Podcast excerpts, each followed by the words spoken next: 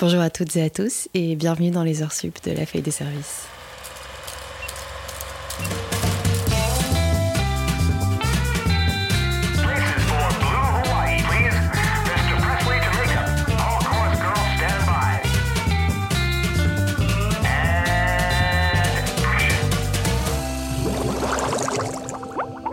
Y a quelques temps, je terminais la première saison de La Feuille de Service en compagnie d'Emma Guajardo, régisseuse d'extérieur passionnée et passionnante. La conversation qu'on avait eue toutes les deux a duré des heures, pendant et après l'enregistrement, mais évidemment, pour la partie pendant l'enregistrement, j'ai dû couper des petites choses pour tout faire rentrer en un seul épisode. C'est aujourd'hui un de ces extraits coupés que je vous partage, où Emma nous parle de ses débuts pas si faciles que ça dans l'industrie, à travers ses expériences plus ou moins positives, mais tout de même, malgré tout, formatrices. Bonne écoute Pour le moment, sur le podcast, j'ai eu beaucoup plus euh, de jeunes qui sont dans le début euh, de leur trentaine ou euh, un petit peu avant et qui sentent un décalage entre les générations plus vieilles, plus aguerries un peu dans, tout ce milieu-là et entre cette génération-là et les générations de bah, les nouveaux qui arrivent, qui les petits jeunes et qui essaient de faire leur, leur trou dans le milieu. Et dans l'épisode avec Camille, on avait parlé du fait que les stagiaires étaient hyper mal considérés pour une raison qu'on ignore parce que bah je veux dire, il y a rien de mieux dans ce milieu-là que d'apprendre en faisant. Donc, enfin, je veux dire, c'est mm. les stages, c'est quand même le, meilleur truc. Et je sais pas pourquoi les, stagiaires sont quand même mal mal perçus ou mal considérés ou je sais pas. Mm. Et du coup, comme toi, tu as fait beaucoup de stages, euh, comment est-ce que toi, tu les as vécus euh, ces périodes-là euh? Mon tout premier stage en déco, il était horrible. Je vais mm. pas mentir là-dessus. J'ai pas je, je m'étale plus trop là-dessus, mais ça m'a pas mal traumatisé en fait quand j'ai commencé la décoration et ça m'a mis des, des automatismes hyper malsains. Euh, voilà, parce qu'en fait, je, suis arrivée, je connaissais rien à la déco de cinéma, mhm. vraiment rien du tout, mais rien. Et euh, on m'a expliqué vite fait la pyramide, on m'a expliqué plein de choses, et en fait, je comprenais pas les automatismes. On m'a envoyé en run, en métro, enfin. En fait, je faisais des courses comme une runneuse, comme une troisième assistante classique, mais en métro et en RER. ouais. Euh, donc euh, voilà, c'était hyper compliqué. Et surtout à un moment j'ai eu l'impression que l'équipe d'éco m'a un peu pris en grippe. Et j'ai eu vraiment du mal à, à comprendre pourquoi. Et, euh, et après j'ai pris du recul sur tout ça et je me suis dit peut-être que j'avais pas la bonne mentalité. Et peut-être qu'ils cherchaient vraiment quelqu'un qui était en fait troisième mentalement mais stagiaire. Parce que moi j'étais là pour apprendre. Et j'avais l'impression que on voulait pas forcément m'apprendre et, euh, et surtout, on... Enfin, on me faisait plein de reproches, donc euh, c'était compliqué. Mais après, mes autres stages que j'ai fait après se sont super bien passés. Mhm. Euh, je, je, faisais beaucoup plus attention à qui était quoi, comment, pourquoi. voilà, j'ai été un peu plus avertie, un peu plus, un peu plus disponible pour l'équipe. Je comprenais mieux les, les engrenages. Mais être stagiaire, c'est vrai que c'est compliqué en fait. Moi, j'essaye toujours de prendre les stagiaires sous mon aile quand on en a dans l'équipe parce que euh, j'ai l'impression que en fait, t'arrives dans une équipe d'éco et t'es démuni complètement parce que tu comprends rien. En plus, la plupart du temps, c'est des, des stagiaires qui sont dans des écoles de cinéma où il n'y a pas de section décoration. Donc, euh, on est obligé de leur expliquer tout du début à la fin. Euh, et il n'y a pas de souci. Mais il faut avoir cette disponibilité pour le stagiaire. On ne peut pas prendre des stagiaires de décoration pour prendre un stagiaire. Euh, il faut être, euh, il faut avoir ce côté un peu euh, éducatif, quoi, où on a envie de, faire partager son métier. Et du coup, moi, j'essaye d'expliquer du coup à, aux stagiaires que je croise, voilà, qu'est-ce qu'on fait, pourquoi. mais je laisse, enfin, la plupart du temps, je laisse ça à mes chefs parce que c'est leur tuteur. Mais, mhm. Mais s'ils viennent me poser des questions, je vais pas les balayer d'un revers de la main comme on a pu me faire. Non, je je suis là, je les écoute parce que je sais ce que c'est d'être à leur place. Et euh, je sais que j'aurais jamais envie de faire subir à quelqu'un ce que moi j'ai subi euh, euh, quand j'étais stagiaire pour la première fois. quoi. Hmm. Mais c'est ça que je comprends pas parce que tout le monde commence quelque part en fait. Enfin, les gens qui se sont mal comportés avec toi, ils ont forcément, ils sont forcément passés par cette étape de oh mon dieu, je comprends rien, je suis perdu. Enfin, je, je, je, je, je, c'est, je, sais pas. Je comprends pas du tout cette. Euh, il y a tellement un esprit de compétition en fait, alors que. Enfin, même pas forcément de compétition, mais juste de. Euh, t'as pas le droit de pas savoir. Et Bah, enfin, si, t'as le droit de pas savoir. Ouais, c'est ça. Mais, mais, mais je suis complètement d'accord. Euh, euh, moi, j'ai, quand j'étais stagiaire à un moment, euh, je, je me suis fait rouler dessus par une troisième assistante, quoi. Hmm.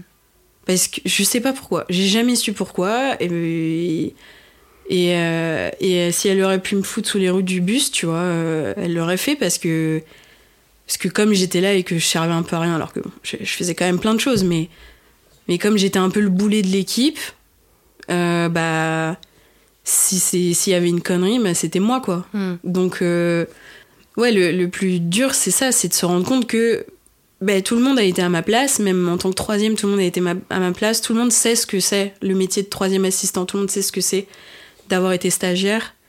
Et, euh, et j'ai l'impression que quand tu, quand tu prends du, du galon, quand tu prends du grade, bah, d'un coup, euh, si t'as pas ce recul-là de te dire Attends, euh, moi aussi j'étais là.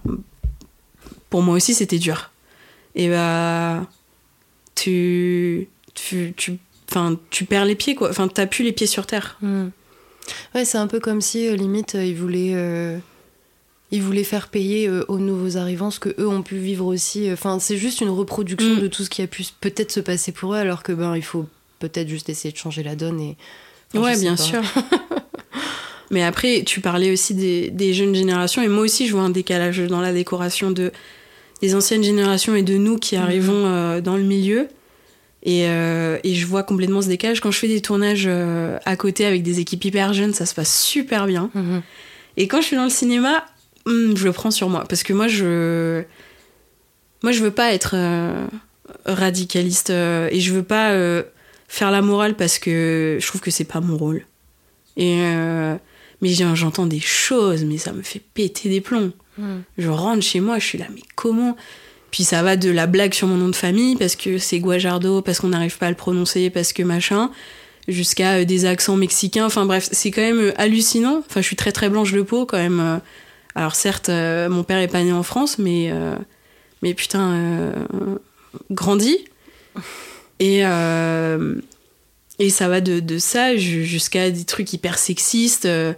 Mais j'ai de la chance, moi, ça m'arrive pas forcément. Enfin, je, je reçois pas trop ce genre de remarques. Mais des fois, j'entends des trucs et euh, ça me fait péter des câbles. Mais je.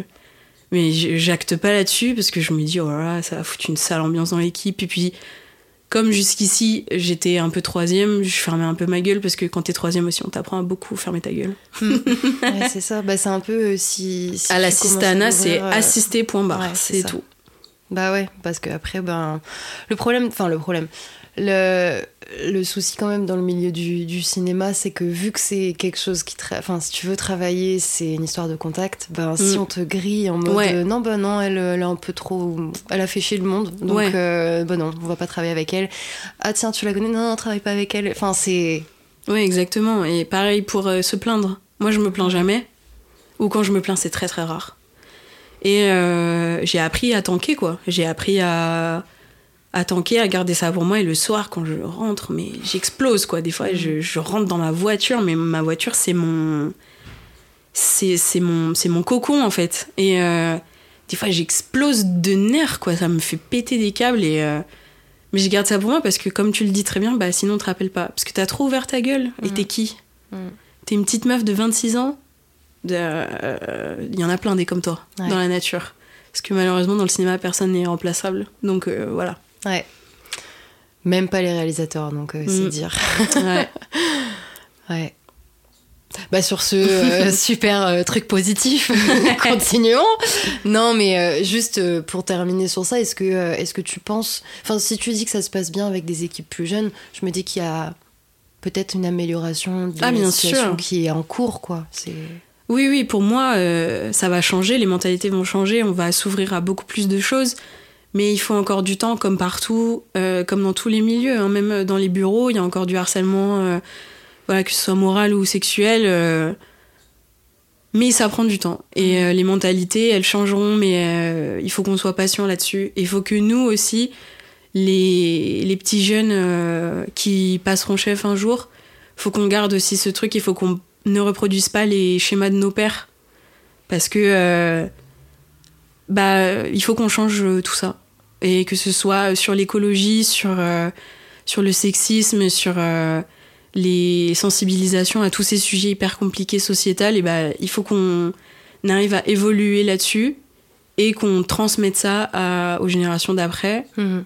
et qu'on travaille tous ensemble dans une meilleure atmosphère, un meilleur univers et, et, une planète en meilleure santé aussi. Ouais, grave. Parce que c'est tellement polluant le milieu du cinéma. Oui. oui, parce que même juste en termes de déco, quand tu y penses, finalement, il y a des décors qui sont vraiment littéralement construits pour un projet. Mm. Bah, c'est pas forcément toujours réutilisable pour d'autres trucs, quoi. Donc, euh, bah. Après, euh, aujourd'hui, euh, on a de la chance, ça change. Il euh, y a la ressourcerie du cinéma et il y a la, la réserve des arts aussi qui s'occupe de récupérer des décors de enfin des, des feuilles décors des attends tu peux juste dire ce que c'est des feuilles décors. Ah oui alors pardon. Des feuilles décors en gros c'est elles font en général 1m50 sur 2 mètres à 2 mètres 50 et c'est des en gros c'est les murs en bois qu'on met les uns après les autres et on crée des pièces, on crée des décors et, euh, et voilà, c'est un assemblage de plein, de plein de choses avec les équerres derrière qui permettent de poser. Euh, et euh, ça permet que. Enfin, ça permet de créer une pièce sans utiliser du béton, de, des briques. Voilà, c'est comment on fait un décor de cinéma studio. Et du coup, oui la ressourcerie et la réserve des arts récupèrent euh, tout ça et les revendent euh, à, très bas prix pour euh, tous les petits courts-métrages, pour toutes les productions, mhm. les films autoproduits qui n'ont pas de, moyens. Et c'est hyper intéressant d'y aller, je vous invite à y aller. la ressourcerie, c'est à. non, c'est la recyclerie. Je suis désolée, je sais plus si c'est la recyclerie ou la ressourcerie. C'est à Mosinor, à Montreuil, un truc comme ça. Mhm. Et, euh, et euh, la réserve des arts, c'est à Pantin. Et euh, si vous avez du temps, je vous invite à y aller, des trucs hyper intéressants. Et, c'est vraiment pour rien du tout quand on achète des choses pour. Pour rien du tout comparé à quand on l'achète neuf chez, chez les vendeurs de bois. Ou les vendeurs de, de neuf, quoi, le roi Merlin, tout ça.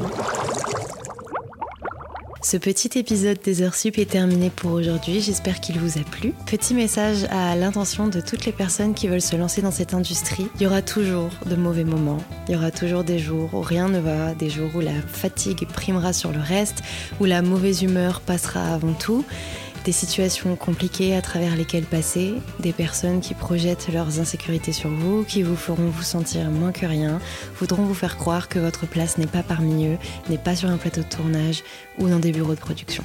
C'est faux, vous avez tout autant le droit que d'être là et vous avez tout autant le droit que n'importe qui d'autre d'apprendre et de commencer quelque part. Rappelez-vous aussi qu'en tant que travailleur, vous avez des droits et qu'il est hors de question de se faire marcher dessus. Vous aurez toujours des alliés, il faut juste savoir où les chercher. On finit toujours par sortir plus fort et plus sage de situations compliquées, croyez-moi. Comme on dit, je crois, je suis pas sûre, mais je crois que ça existe euh, à toute chose malheur et bon. Évidemment, euh, dans la limite euh, de ce qui est humainement supportable et psychologiquement supportable aussi, hein, bien sûr. Je vais finir avec cette citation de notre ami Dumbledore. On peut trouver du bonheur même dans les endroits les plus sombres. Il suffit de se souvenir d'allumer la lumière. Voilà. C'était le mot de la fin.